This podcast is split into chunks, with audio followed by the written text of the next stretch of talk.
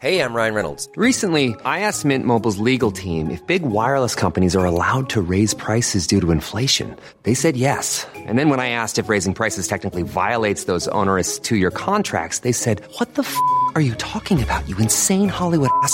So to recap, we're cutting the price of Mint Unlimited from $30 a month to just $15 a month. Give it a try at mintmobile.com slash switch. $45 upfront for three months plus taxes and fees. Promo for new customers for limited time. Unlimited more than 40 gigabytes per month. Slows. Full terms at mintmobile.com. Hi, I'm Daniel, founder of Pretty Litter. Did you know cats tend to hide symptoms of sickness and pain? I learned this the hard way after losing my cat, Gingy. So I created Pretty Litter, a health monitoring litter that helps detect early signs of illness by changing colors, saving you money and potentially your cat's life. Pretty Litter is veterinarian developed, and it's the easiest way to keep tabs on your fur baby's health right at home. Go to prettylitter.com and use code ACAST for 20% off your first order and a free cat toy. Terms and conditions apply. See site for details.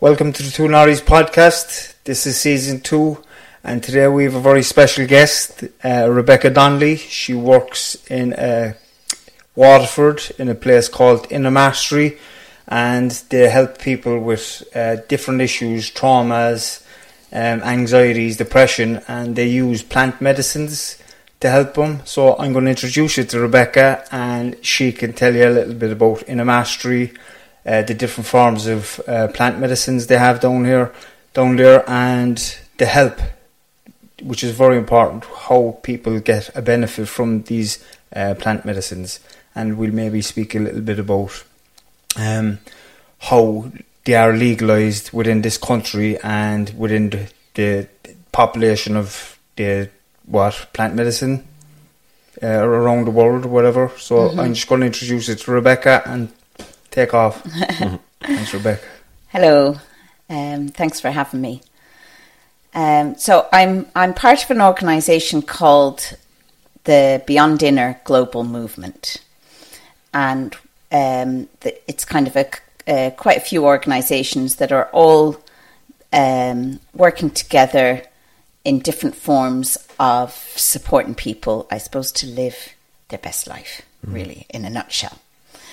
And those people can come from all walks of life, all areas of um, trauma, basically. You know, um, be those major traumas or minor traumas. They're actually, the traumas are, are creating an effect in us that can cause blockages to the um, to our potential. You know, blockages to even knowing that there is any better potential for me to live. You know, a lot of people live in a certain level of happiness, let's say, and are content with that, and that's generally because they don't believe they're worthy of anything better. You know, so these um, incidents or traumas or the experiences that we have during early childhood um, cause and effect within us, which we then live our life from those effects. So, a lot of the work that we're doing in Beyond Inner and in Inner Mastery, I'll explain the, the difference in a moment. But the major work that we're doing really is to identify where we're living our lives from and being aware of the fact that the effect of experiences, environments, traumas don't have to be leading our life. That we can be aware of these, transcend the need for those, understand them, comprehend that this was not me, this was something from the external that came into my life, affected me, and caused this long term effect. And I don't need to live from that space anymore because underneath it, I'm a pure innocent being that deserves joy, happiness, love, bliss, uh, peace, you know? Um, so, Inner Mastery is a branch of the Beyond Inner global movement. Uh, Beyond Inner has um, organizations in sort of 30 countries throughout the world, one of which is Ireland, and and Ireland is a very important um, part of that. So inner mastery is the branch of Beyond Inner that holds retreats. So that's where we are um, in Waterford. So, Um, do you know these retreats, uh, Rebecca? Sorry to interrupt you. Um, can anybody go there? Uh, Do you know? Absolutely. Anybody who, um, you know, we get a lot of people that are searching for spiritual enlightenment, searching for themselves, searching for answers um, as to, you know, why they have. You know, I get, I have many people call me that say, "Do you know what? I've worked my whole life. I have everything.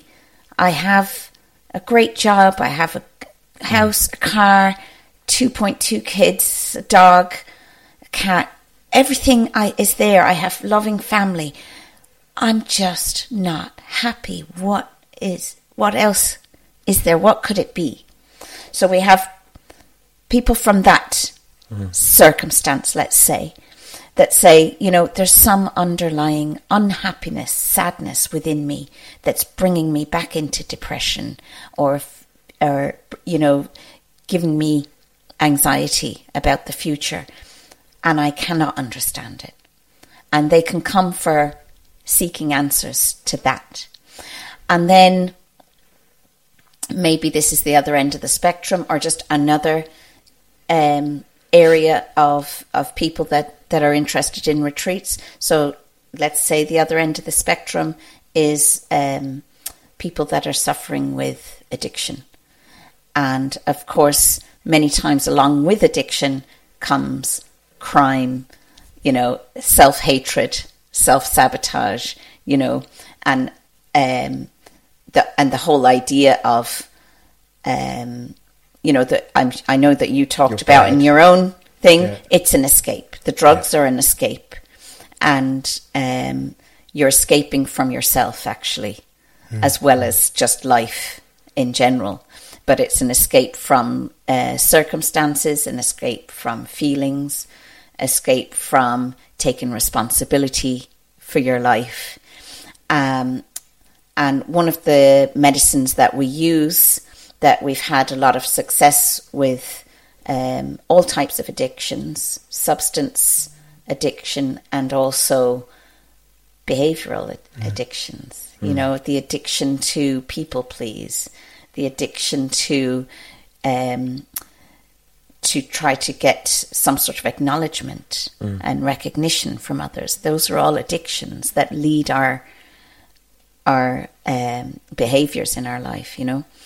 Uh, but anyway, the, the medicine that we use uh, most successfully with uh, addictions such as heroin, opiates mainly, heroin and, and cocaine, the best medicine is iboga. Where does iboga come from?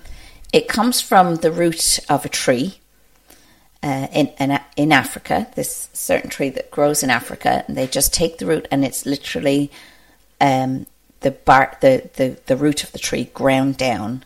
It's like a sawdust, and we make a tea from that.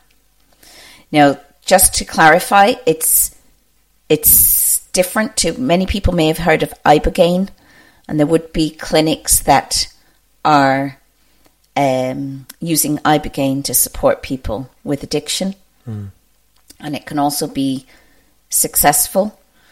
Um, what ibogaine is is basically the chemical form of iboga It's like a synthetic version. like a synthetic form. Like they take the parts of iboga that they that the scientists have decided are the parts that work, and um, we don't use synthetic ibogaine. We prefer to use the natural plant root because there may I mean for one reason because it's natural but for another reason because maybe there's other parts of it that are benefiting the people that we don't know about scientifically. Do you know? Who knows? Let's just take the the natural thing. Um It's like goes back to that thing where you know if you have a piece of fruit and we're so quick to juice the fruit to get the juice out of the fruit, but we miss all the goodness amongst the, the, the fibre, the, pulp, substance. yeah. Like th- that's also important as well. It's not just the juice, even though the juice is nice. Yeah. I think that's kind of what you're getting. Great at. Analogy, yeah. Maybe theoretically, all we need is this small bit of chemical compound, but maybe the stuff that we can't explain that's integral to the whole process yeah, as well. Yeah. But the other side of it is um, that our method of support is about giving the power back to the individual that needs to do the work themselves. It's not about, come here, I'm going to heal you with the use of this plant medicine. Um, you just give yourself over to me and I'll do everything and help you and get you clean. That's not the method you know- or the or the ideology that we use. Do you know if I'm um, an opiate addict, and I was once upon a time, um, and I want to come to you for help, or if I'm um, depressed, even though I have everything I ever wanted, and I go to you, is it the same treatment? exactly, exactly the And same. like, let's say, let's say I'm the addict, right? Um, and I'm very sick, and I've tried treatment centres and methadone, and all these therapies didn't work for me, and I come down to you. What am I faced with when I arrive? What's the process? How does it help me? Um, and if you could explain that, please. Okay. Um, the first thing to to um, explain is that for the use of iboga, there is um, a relationship that needs to be built up before arriving. So, like each person that wants to come to a retreat has a personal advisor, and that person is going to build some sort of relationship as much as possible before the decision is made to come um, for for safety reasons and for also, you know, I personally don't want to bring somebody to build up their hopes to come mm. and take this medicine, spend their money on the retreat, and not get the full benefit.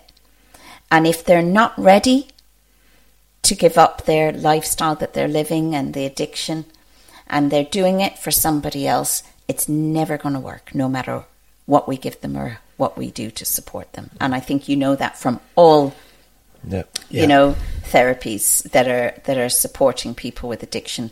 Unless that person makes that decision it's not going to happen. So it's very important we get to that through past that you know through that conversation let's say.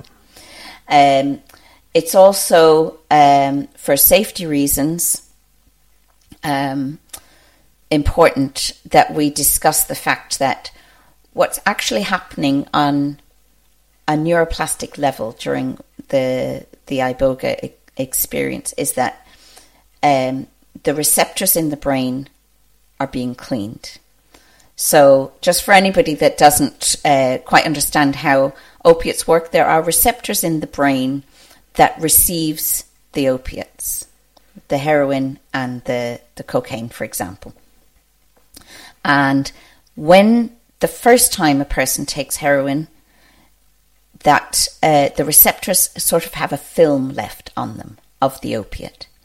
And this film that's left on these receptors is the what is causing the body to ask for more. Okay? But it's also blocking the receptors with this film, so it means that you need more than you used last time in order to get the same result. Okay, the same effect. So, what is happening when somebody takes iboga, these receptors are washed clean, brand new. So, there is no physical need for the body to receive more opiates. It's not asking for it anymore. You know, and that's why the withdrawals, like normal cold turkey withdrawals, might be three to six months of pain, agony, all the, the rest of it. Uh, through the use of iboga, we find that the really bad um, withdrawals lasts about 24 hours. That that aching muscle pain that they It's a huge difference. Like. go through 24 hours to six months. So they, You know. they're basically left over after that. They're left with the behaviours really, and Exactly. the actual routine of their normal addiction Yeah. life.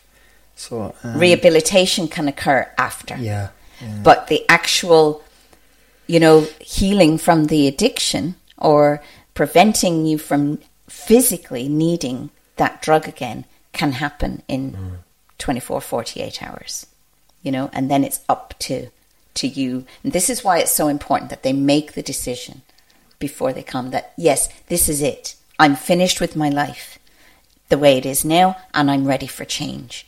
Because this is the important part that I was saying about safety. Those receptors are now clean. Say that person um, was taking 50 mil of methadone a day. If they, after using Iboga, go back and drink 50 mils of methadone, they're going to overdose. Pretty much, surely. Like Because you're- the same amount Yeah. is is now gon- there's no film there to block it on those receptors. So the same amount of heroin, methadone, cocaine is going to overdose them. Can I elaborate on that? You Just because this has actually been shown in some prisons in Ireland and treatment centres, and I think is a very important point.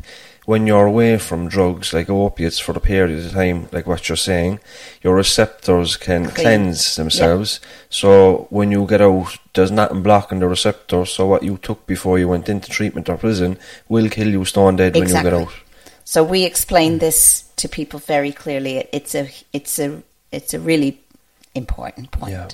and it's why the the pre retreat process is so important to make sure that the person that we're going to share this medicine with is ready for change. It's vital, Truly. really.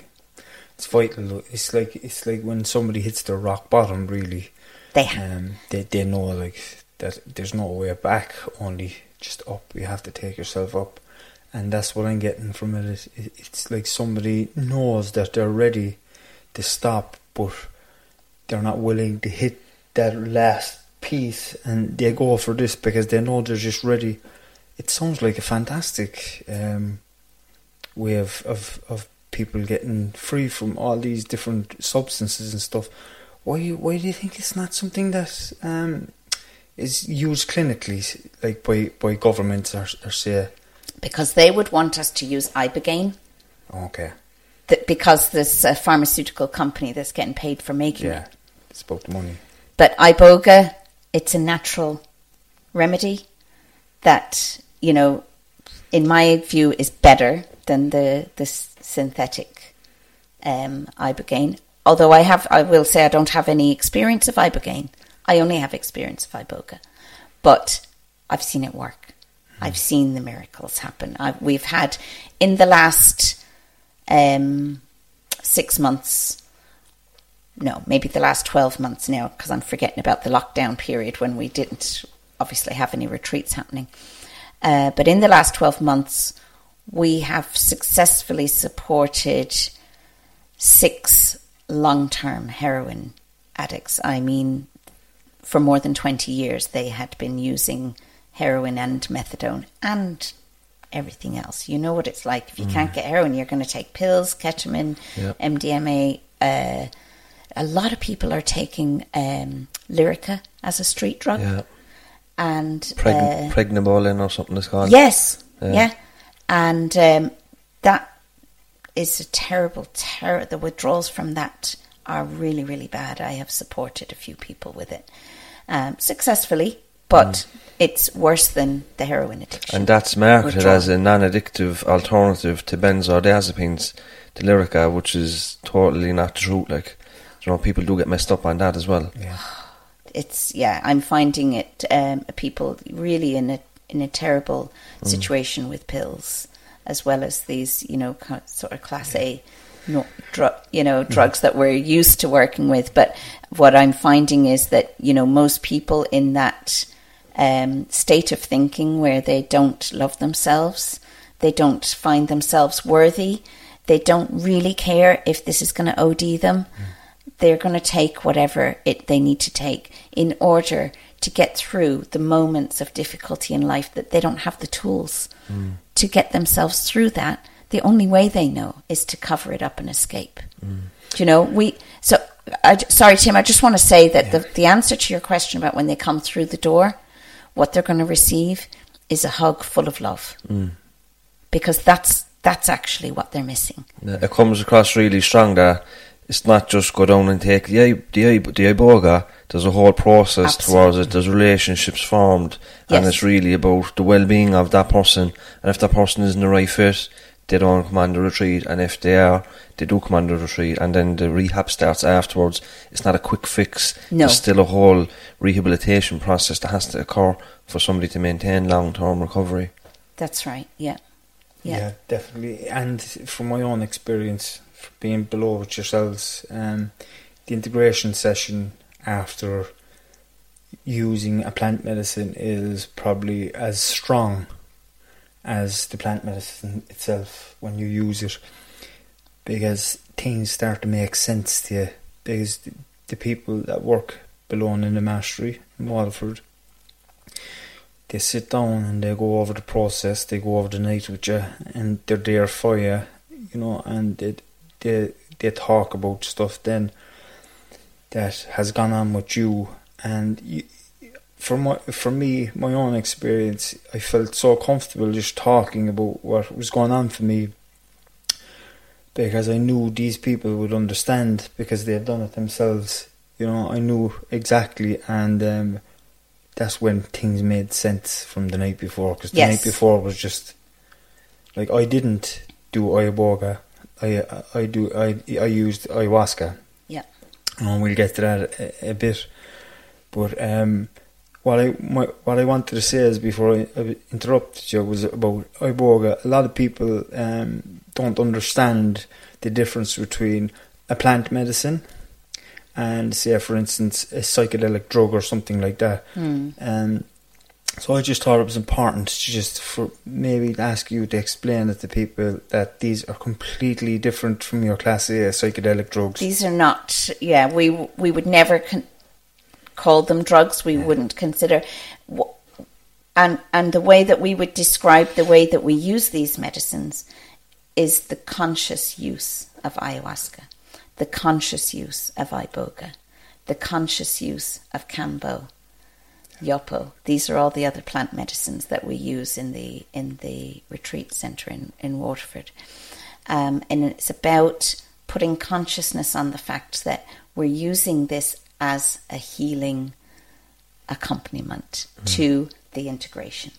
And you're right, Tim. The most important, it, it's actually, in my view, much more important than the ayahuasca session is the integration session.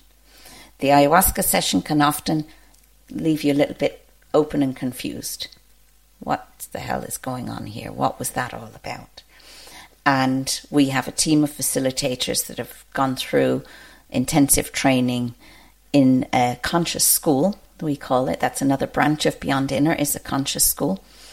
And there we we learn how to support other people to make sense of what's going on and to let's say touch on maybe a deep wound within that they were unaware of before which is very often the cause. As i was saying at the beginning it's mm. about finding that cause that you have become the effect of.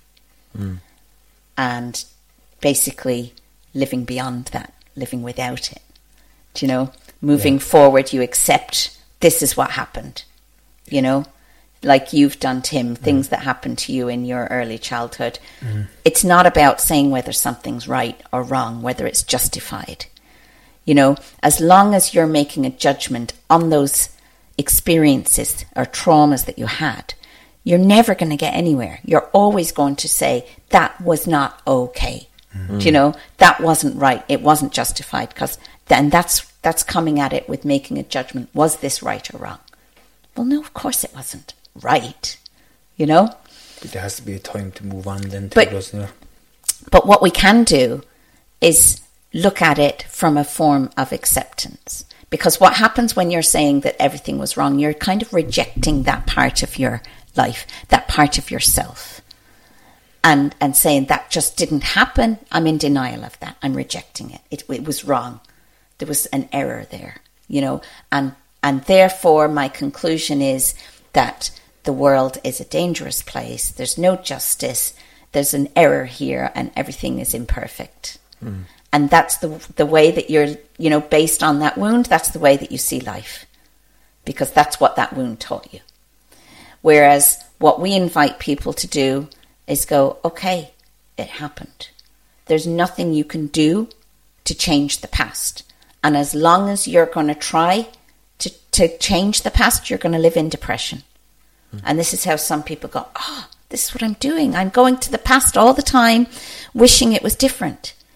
And it's like, It's like bringing up all those emotions consistently. Every time you go into your past, you're bringing up these emotions constantly. I know. wish it was different. Yeah. And you're trying to portray a future, then visualize a future. The opposite. with- yeah. because you're thinking of your past and you can't picture yourself in this future because you're not worthy of it because of what has happened in your past. Exactly.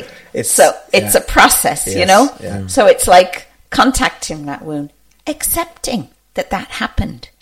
Accept it. Because if that didn't happen, then the next parts of my life wouldn't happen mm. to bring me to search, to bring me to find out more, to bring me to this point now where I'm actually finding out who I really am. Mm. You know? So maybe it was perfect. Maybe we can actually accept everything that happened to us as perfect because we're here in this life to experience. It doesn't it's not about judging whether the experience is good or bad. Yeah. It's about experience. Finding out who we are through these experiences or finding out who we're not. And that's the point. So we take people through that acceptance of their life up until this point, That's which is a great relief. It's a huge step. like um, during my ayahuasca experience, and you were there um, with me during the experience. It was um, I was ready for it, and we spoke about this before we um, started the podcast. I was actually ready for that experience there and then, you know. Um, and when I took the plant medicine, I just went straight into the experience, and we we spoke about this. It was the first time I ever experienced love in my life. Like, like I'm I'm 39 years of age. I I used ayahuasca. I got it actually as a Christmas present out my wife last year, and I went down and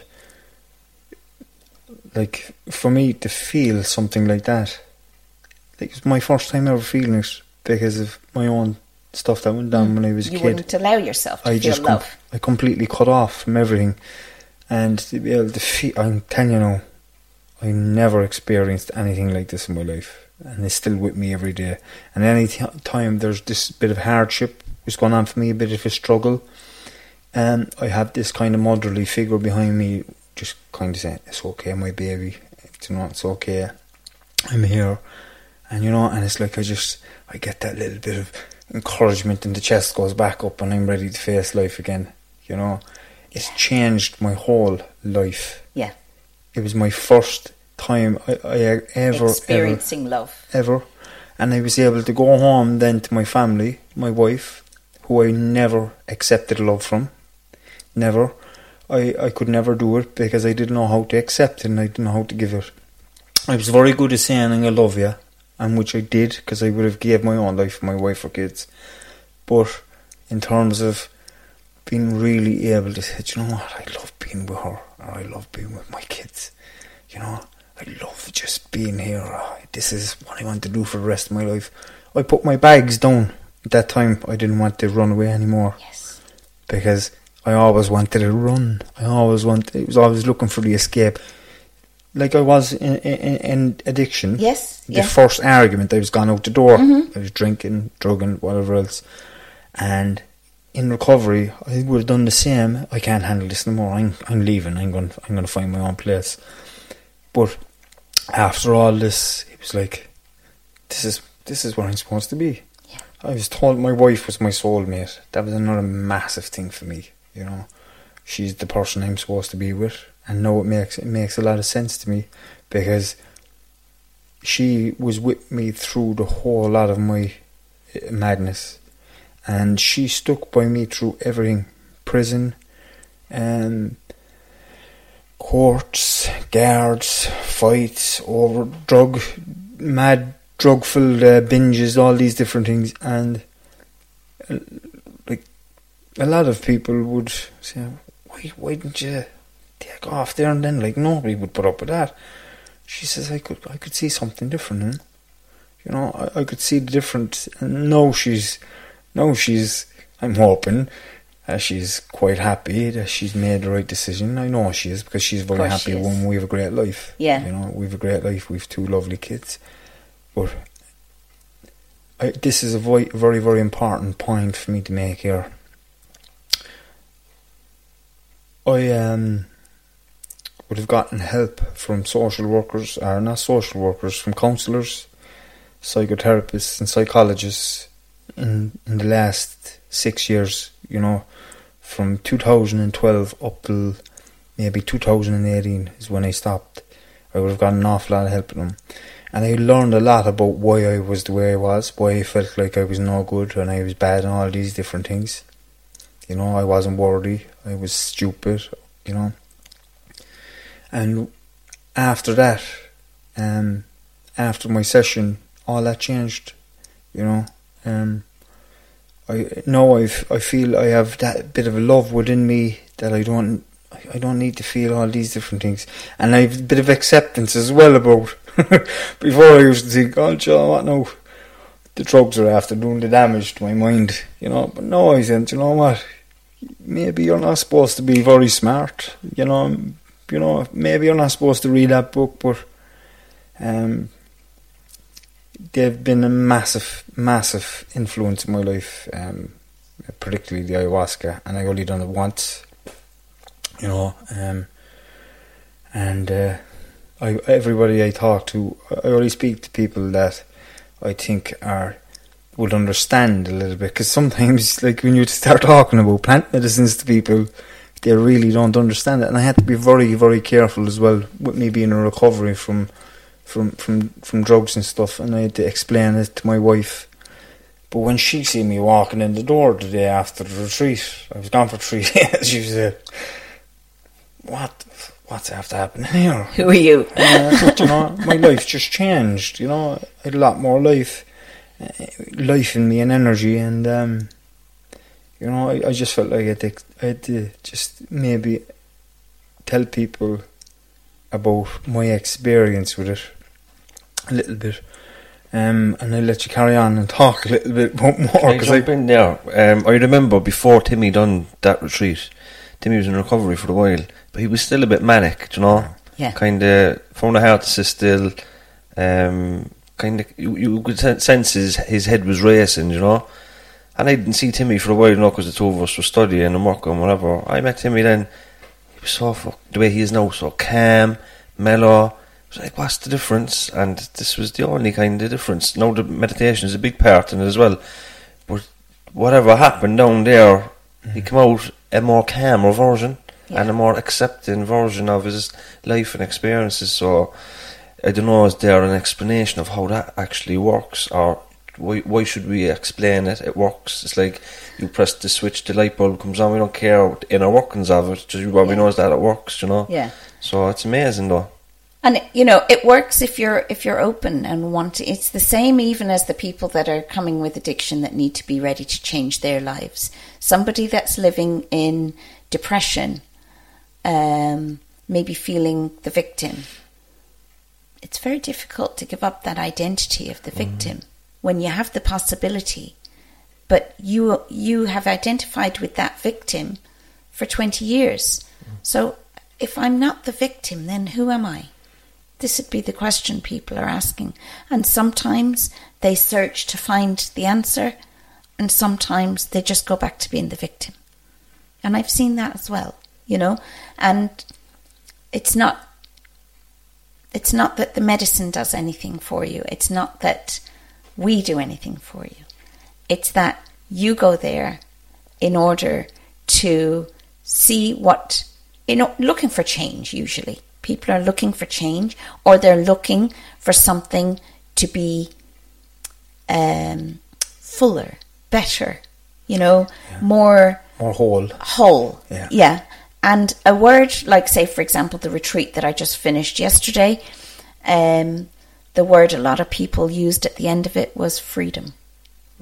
Freedom from self, freedom from blockages that are holding you down, keeping you in depression, free freedom from from drugs. Some of the people there had come and um, you know decided to change, and and this can happen with ayahuasca and kambo and bufo as well. It doesn't need to be iboga for for addiction issues. You know, it can be either or. It's just because of this whole thing with the receptors with iboga, it, it gives a big boost and supports them through. Um, and and I also should mention that um, the program with iboga also includes a, night of ayahuasca and two kambo sessions because they support the withdrawal systems physically as well. You know.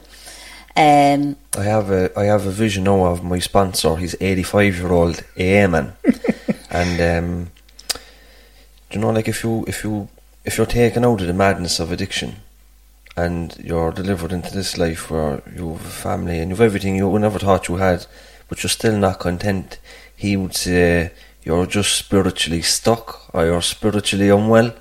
And I know of people like that. They, no matter what happens in recovery from, they just they're not happy or content, and there's just something missing. something missing, yeah. And I think you know if you've tried stuff and you're still in that place, it doesn't have to be like that. No. There is other alternative methods that can help you get past that Yeah. spiritual sickness or that, I don't know. It's hard to put. It's hard to put words on something that's not of this earth, really, isn't it? Yeah. I understand Yeah. exactly what you're saying. You can do all the work you like. Um, all you can see all the doctors and, and counsellors that you like, but outside of that, you might still feel like you're not worthy. James. You're not whole. You're not fulfilling your purpose in life. You know. Um, and for me, that's where these ayahuasca came into play. Um, it just surpassed my ego um, and everything that was going on in my life and all these influence and experience and just gave me the clarity of, of information that I really, really needed to be able to say, "Do you know what, it's actually okay. You know, it's okay. Like, you know, um, you're doing your best. You know, um, and you get information as well about other things that are going on in your life. Like we spoke about stuff that happened to me as well. Um, I got certain information about different people in my life, and and you know, without sounding like somebody that's clairvoyant, it actually it actually worked out the way it did say it. I was told to keep an eye on certain people in my life, and How was, I- how was the information delivered to you? How how do you experience that? I I was lying down and we had a little in the room that we have in the centre. Um, it's it's there's mattresses down and blankets and, and there's buckets put down by your bed, and you're given uh, three cups and, at individual times, um, and you just you lie down.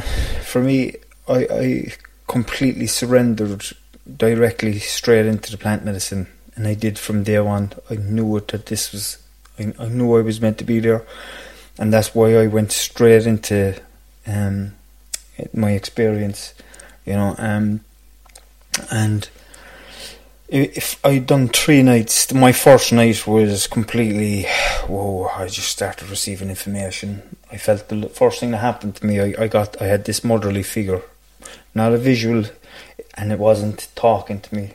It was like there was no polarity, there was no duality, there was nothing like that. There was no left, right, wrong. There was none of that. It was just, just this information just coming straight into my head, and it was just love. I was being told that I was, that I was loved, um, that I was special, that I was. no, I don't want to sound big headed or anything, but uh, sh- uh, this this motherly figure was telling me that I was special, that I was her special boy, and you know, and I suppose I am too. We all are in our own way. This is the point. You know, we Yeah. all are. But um, I felt a lot of sadness too. And my explanation of that sadness now is the sadness that little boy that was going through all these traumatic experiences as a young child felt. and this is very important because this stuck with me since my session below in in a, in a mastery was I was actually given a new heart. Now, as mad as that may sound, I spoke to you, right? I kept it quiet to myself for a long time, you know. But my heart was, it said my heart was broken as a young child. And I was given this new heart by the, the this female presence that was there with me. And um, it was like I, I was reborn and I was able to feel and love and all this. But I was watching this thing there a while back as well. I was watching uh, another documentary on, on an ayahuasca retreat. And this guy came on next morning after the retreat and he turned around and he says, Oh, I don't know what to make of that session. Jesus Christ. I got a new heart last night. Yeah. They gave me a new heart. You know, and when he said that, I said, "Whoa!"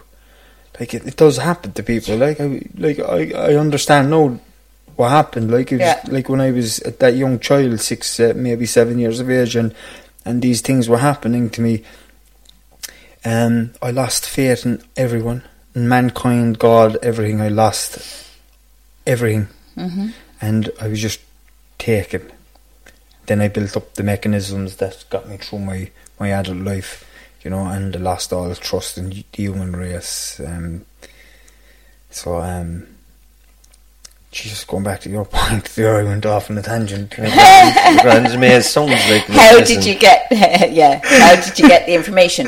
You Yeah. just Yeah. knew it. Yeah, It's just can it you just it's just like it's it's not there's no whisper in your ear. It's just you know you're connected to this person by it's just it's like it's just there's nothing else matters. You're just connected to the universe or whatever mm. and you're just getting this information and it's the realest thing.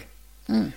It's And the realest thing about it is, like, I'm hoping this is not going to burst your bubble, Tim, Mm-hmm. right? But the information is coming from you. Mm. Yeah.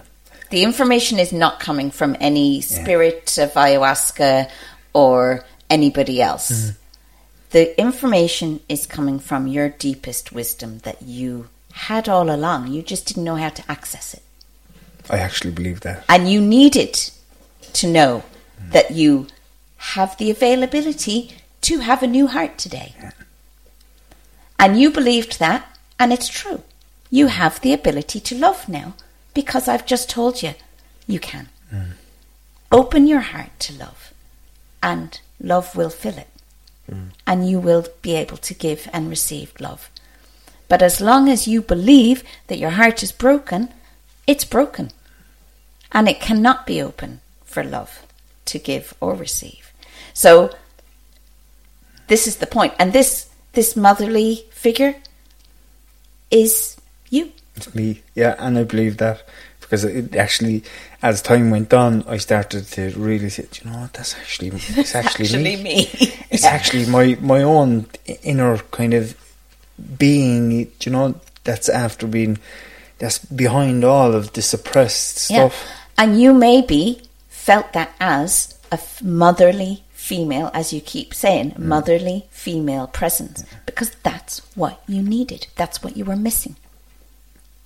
So you created that in order to trust that being because you didn't trust yourself at that point. So if you knew that was going to be you, you wouldn't have listened That makes a lot of sense. but you created this motherly presence that you longed for and you trusted. She told you this information and you believed it 100%. And that worked until later you come to go, actually, that was me. And it's all perfect because it worked. That's the point. That you were able to trust somebody until you were able to trust yourself. you know, you know the way you just said um, about the love, about oh, you should love yourself and all these things, right? Um, when somebody would say something to me in the past, oh, Timmy, you're a great, wonderful person. You're lovely. You should love yourself. You know, but when you experience something so out of this world like ayahuasca and that experience, you cannot phantom anything, uh, phantom it not being real. No. It's the realest thing that has happened in my life so far. You know, because I was, I was so aware and conscious. I could hear, I could hear the music that was going on in the background. I never heard music like that in my life. And then I something whispered into my ear and I said, if there's a, a love song on, said- and then it just told me that uh, that love songs, nice, really meaningful love songs, are whispered into the, the writer's ears by, uh, uh, do you know, by what A whoever. higher spirit or Yes. something. Yeah. So everybody else can connect to those words and understand them and feel the real deep love, mm. you know. I believe that too, especially because I've done a lot of mm. research researching through music, looking for music to use at our retreats. And there are millions of songs out there that are trying to give us messages all the time mm. about love for ourselves and about just, you know, so many things that, you know, I've had a lot. There was somebody at a retreat a couple of months ago and he was telling us how amazed he was by the music that we were playing there, you know, because the words are usually quite significant to just touch a part of yourself. And um, so, sorry. Right. So, um, the yeah, then he went out and sat in his car or something and listened to like this CD that was his favorite CD he's listened to for 10 years. And he said he just heard the words for the first time. he said, I was listening to that. It was telling me everything you've just told me in the retreat that that that CD was telling me for 10 years and I was listening to the music and I never heard the words for what they really were saying. Do you know? And I mean, that's a lot of what happens at these retreats is that just certain parts of us that are closed, we allow them to open by, um, you know, allowing ourselves to come in contact with trust, love. You know, with trust, you can then be open to love. leaving yourself vulnerable. Like we, we, Yes. we can be some so closed off, especially when it when you're in survival mode. Mm-hmm. If you're from a harsh background, you're in survival mode, so you don't leave yourself vulnerable. But it can seriously hamper your development later in life. So That's it. I think in a, in a retreat like that, where you can just leave yourself vulnerable, when you're open and vulnerable, then change can happen. You know, Yeah. you're more open to receiving information and new ways of being. But I just want to ask you one thing that's important: Is there anybody who it's not for, or is there any medical conditions that would rule somebody out, or is it safe for everybody? Let's say. Um, there's not necessarily medical conditions that make it unsafe, but there is medication that can interfere with the medicines. So we would always ask everybody what medicine, what medication they're on before coming. And we have um, a few doctors that work in the organisation, and one in particular, we have. Um, you know, direct contact contact with him. Anybody that's on medication, we run it by him, and um, usually with ayahuasca, it's pretty much safe for everybody. But with certain medications, mainly antidepressant type medications are the dangerous ones. Uh, funnily enough, and um, we might give a half dose to to the people that are on certain antidepressants. Um, iboga is the the medicine that has the most contraindications. That there are some medications that we definitely cannot um, give to iboga to a person, mainly antidepressants, if they're on antidepressants. Um, we also um, conduct an ECG test before uh, giving iboga because during the process of iboga, the heart rate can fluctuate up and down and the blood pressure, and we monitor the blood pressure and the oxygen levels of the blood and the pulse throughout every half an hour throughout the whole iboga process. So there is a medical side to it, Yeah. and and we have that medical information and, and support. Um, there's also, um, you know, part of the process. Going just talking about iboga as well is is that if somebody is currently experiencing suicidal thoughts, then it wouldn't be safe to give them iboga because the 48 hours after the process of iboga, you can feel very confused. You know, while the brain, the neuro, it's a, it's the neuroplasty in the brain that's Yeah. that's making new connections, and during that 48 hours, you're very vulnerable. And um, if you were suicidal going into it, then it, it could be magnified at that point. So we are very, you know, careful to talk to people about those thoughts. Do you know? There's two um, trauma specialists, uh, Bessel van der Kolk and Gabor Mate, and they write and talk about um, chronic chronic illnesses and diseases um, and autoimmune kind of conditions that would stem from childhood trauma or some sort of trauma like sexual abuse or violence or what have you. Um, do you think that iboga or ayahuasca or any of the plant medicines would be helpful for somebody with a chronic illness related to trauma? Absolutely. Um, I'm actually a, a great example of that. Um, I had fibromyalgia. Now, I don't know if you've heard of it, but it's something that many, many people are suffering from. Um, I had, um, like, I remember most people um, develop fibromyalgia in adulthood. Um, I was diagnosed with it when I was 16, but I'd actually been suffering since I was about 10, or sorry, for 10 years, since I was about six. What's the symptoms? The symptoms are chronic pain in your muscles. That's the most uh, debilitate, debilitating part of the of the illness. But along with that, now now that I know what it what it all stems from, I can understand that these are all symptoms that come along with anxiety, irritable bowel syndrome, you know, fatigue. Um, they call it like fuzzy head. Everybody from with fibromyalgia suffers with this thing where you might be talking and in the middle of a sentence you forget what you're talking about. You know, they call it fuzzy head syndrome.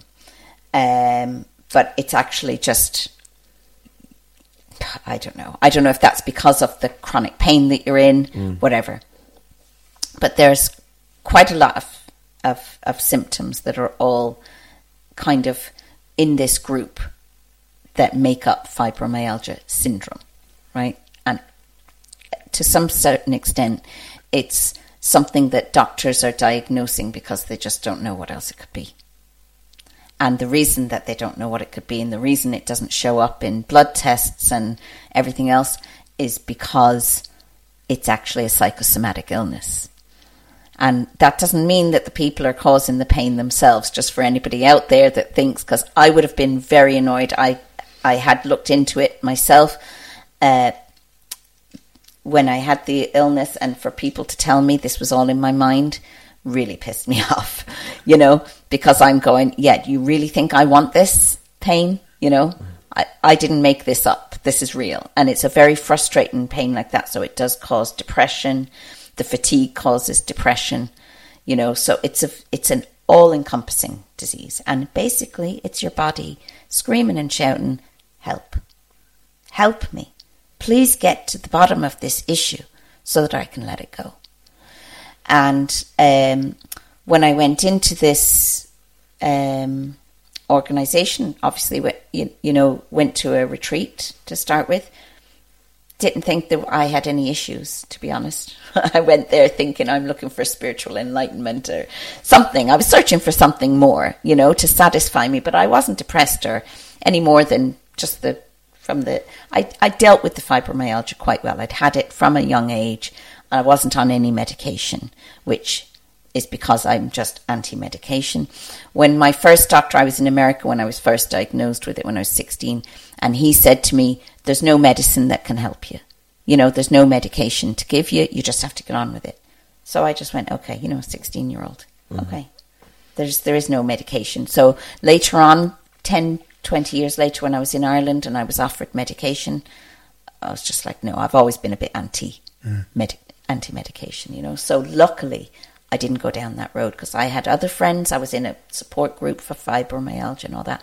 Had other friends that were on 20, 30 pills a day and just never got out of bed. Do you know, it's, and they were, that was to do with fatigue and depression and pain and the whole lot and just giving in to the disease. Anyway, so I came to my first retreat. It didn't happen in my first retreat, to be honest. It was the, the second one. I went down into looking inside, down into my childhood, and discovered the sexual abuse that had occurred that I had not remembered in my conscious mind um, because I wasn't able to deal with it. I was too young, didn't understand it, so blocked it. But that blockage was in every cell of my body. That memory was not in my conscious mind for me to be able to remember, but it was in my body. And it was manifesting as this pain. And it was, this pain then was causing, you know, more pain, self hatred, shame, guilt. That's where I was living from without knowing it. Mm. And that was that was the part of me that was making decisions in my life. You know. So, so uh, during your second um, retreat, did that shift, Rebecca? Did did did it shift completely, or, or? Yeah, not so much during the retreat.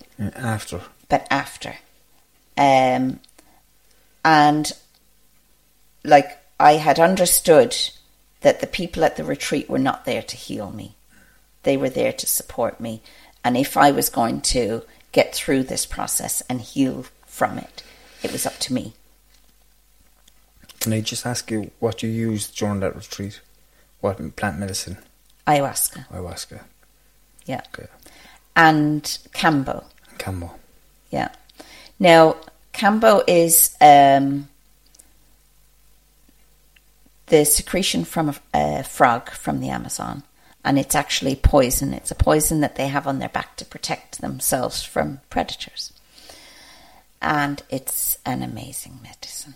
Like it has so many physically uh, he's uh, healing components. Like it, it has, uh, uh, it contains peptides that basically support our own natural healing process but they kickstart it. They kickstart the immune system. Um, so when I first at my first retreat, I used um, I I took Kambo, and that was actually the first time that I ever felt no pain. You know, a moment of no pain.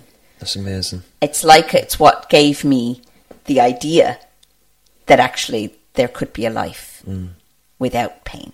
It was right after the process. Like Kambo is um, applied through the skin. You you make um, little burns. I don't know if you can see actually marks there on my arm from mm. um, where they make yeah. little burns see in the skin, and they apply the frog poison onto those little holes so it goes into your system, alerts the immune system. Um, it can cleanse the body. You can vomit. Uh, we do it on an empty stomach with just water in our in our system, so that that's not so um, difficult, just to make it easier. Um, but um, yeah, so after the process, it takes about twenty minutes to go through that process of Kambo. and I remember sitting there going, uh, kind of doing a body scan because it's physically tired. You know, it's mm. it's tough on the body this process. So afterwards, I was like, oh did a little body scan and went, oh my God, there's no pain. There's no pain. I couldn't believe it. Like, I remember as a child going, I wonder what it would be like to have a, a time with no pain. There's always something hurting me, you know, and all this, you know. So to go from that, it's like that gave me the idea that there was a possibility to not have any pain. And the pain was uh, reduced over the next couple of weeks, which is why I then went back for another retreat, you know, yeah. to go like, wow, can this fix my fibromyalgia? Mm. And while I'm not saying that Kambo cured my fibromyalgia in itself, but the combination of Kambo, ayahuasca and me taking responsibility to heal myself. And what I mean by that was to go in, like I, I when I left that second retreat with this information, I was in shock. I was in, you know, I was in an awful mess, and I was like, you know, I can't believe this happened. And the first thing you do is deny and you blame and how could my parents, all all sorts, you know, mm. all the questions, and you want to know everything.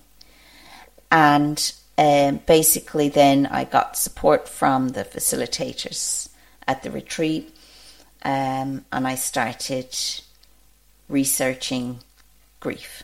I recognized that I was going through grief, that this denial was the first step of, of grief, grieving.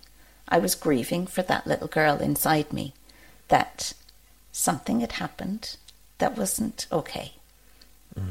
And and I felt sadness. I felt pity. And and eventually I I learned, you know, I got to the point where I could accept that this happened. Um and then I went into the guilt and the shame and I I focused on it and I said, I can feel the guilt here. I'm feeling it. I recognize it. This is what it is. It's here.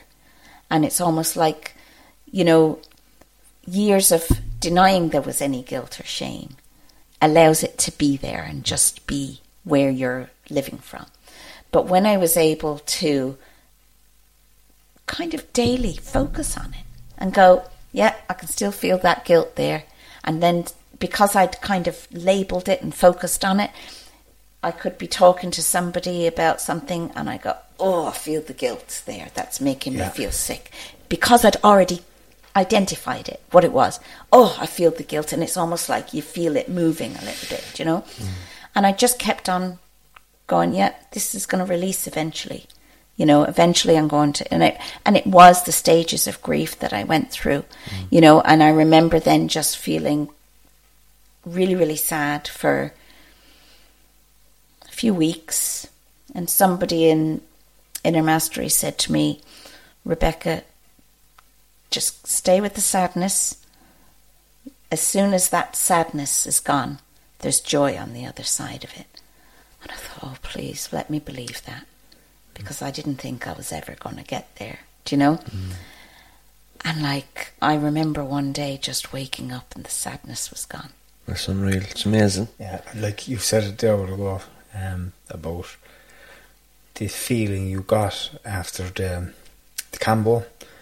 Oh, is this what life is like without pain? Yeah, that happened to me too. Did it? Yeah, because I was always in some form of pain. Yeah, be guilt or shame or fear. That was my pain, and I still have pain like that because I still have a lot of work to do myself but I could associate when you said that there. You a lot of stuff you spoke about there was so relevant to me as well because I, I believe like we'd suffer from a lot of the same stuff. Yep.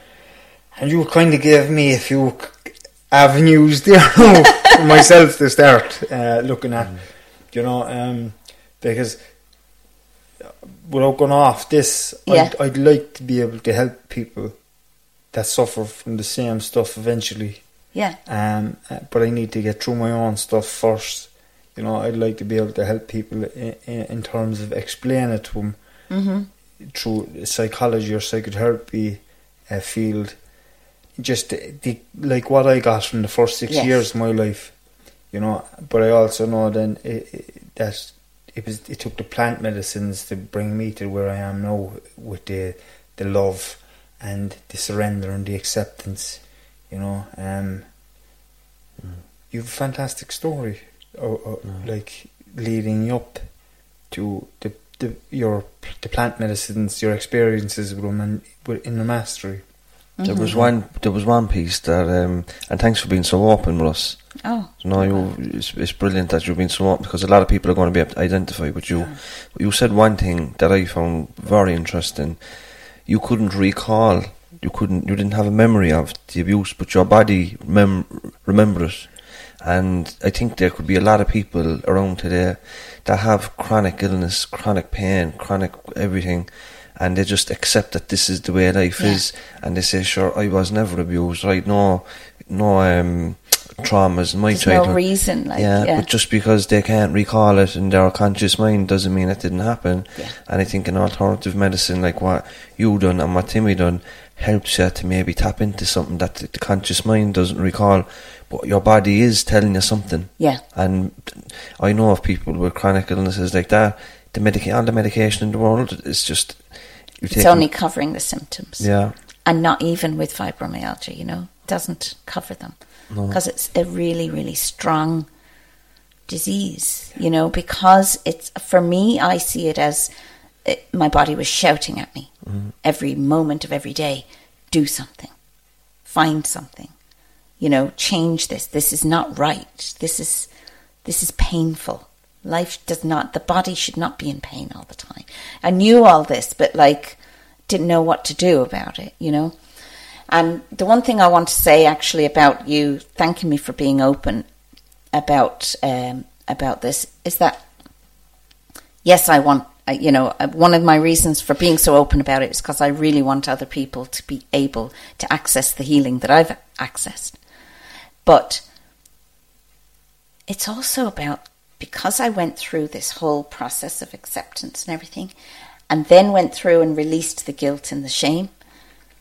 I can talk about it as if it happened to somebody else. Mm. Do you know? it's- It's not me. It's not. It's like I don't identify with the victim anymore. I truly don't have any shame, guilt, or even sadness for myself about this incident.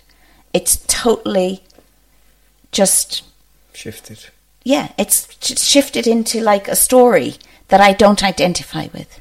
And this is what we're supporting other people to do with their own stories. It doesn't have to be as traumatic as child abuse. Um, it can be that somebody told them, you know, I had somebody come that was like held back in life their whole lives by shyness. And they eventually got to some point where um, they were in a certain situation and their their mother had sort of said, "Oh, don't talk to him. He's shy. He doesn't like when people talk to him." So he got this idea that he didn't like to talk to people, hmm. and it brought him into this isolation life, this life of isolation, I should hmm. say, where he identified with this shy boy, and that was a trauma. Do you know? He took that on as his identity and it held him back, and that was the identity that he led his life from. And now he's not shy at all. He realizes he was never shy. can't he's, a, up now. he's a social butterfly. Do you know what I mean? And it's just amazing the way one thing that can be said to us can condition us into believing that that's who we are and identifying with that. Yeah. We'll finish it up. Thanks a million for coming on the Thank podcast. we really appreciate it. Thank you and you I for hope, having me. Yeah, no, you're more than welcome, and we'd love to have you on again sometime. Um, and thanks to the people again for watching, and the people on Patreon donating, and everybody for their support. And we'll see you all again next week. Slán. Bye bye.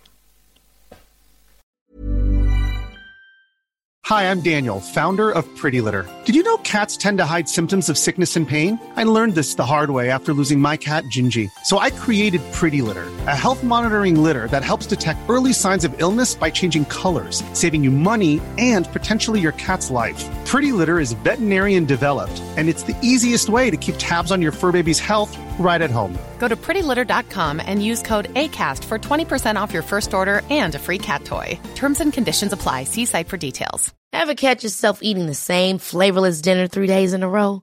Dreaming of something better? Well, HelloFresh is your guilt-free dream come true, baby. It's me, Keke Palmer. Let's wake up those taste buds with hot, juicy pecan-crusted chicken or garlic butter shrimp scampi. Mm. Hello Fresh. Stop dreaming of all the delicious possibilities and dig in at HelloFresh.com. Let's get this dinner party started.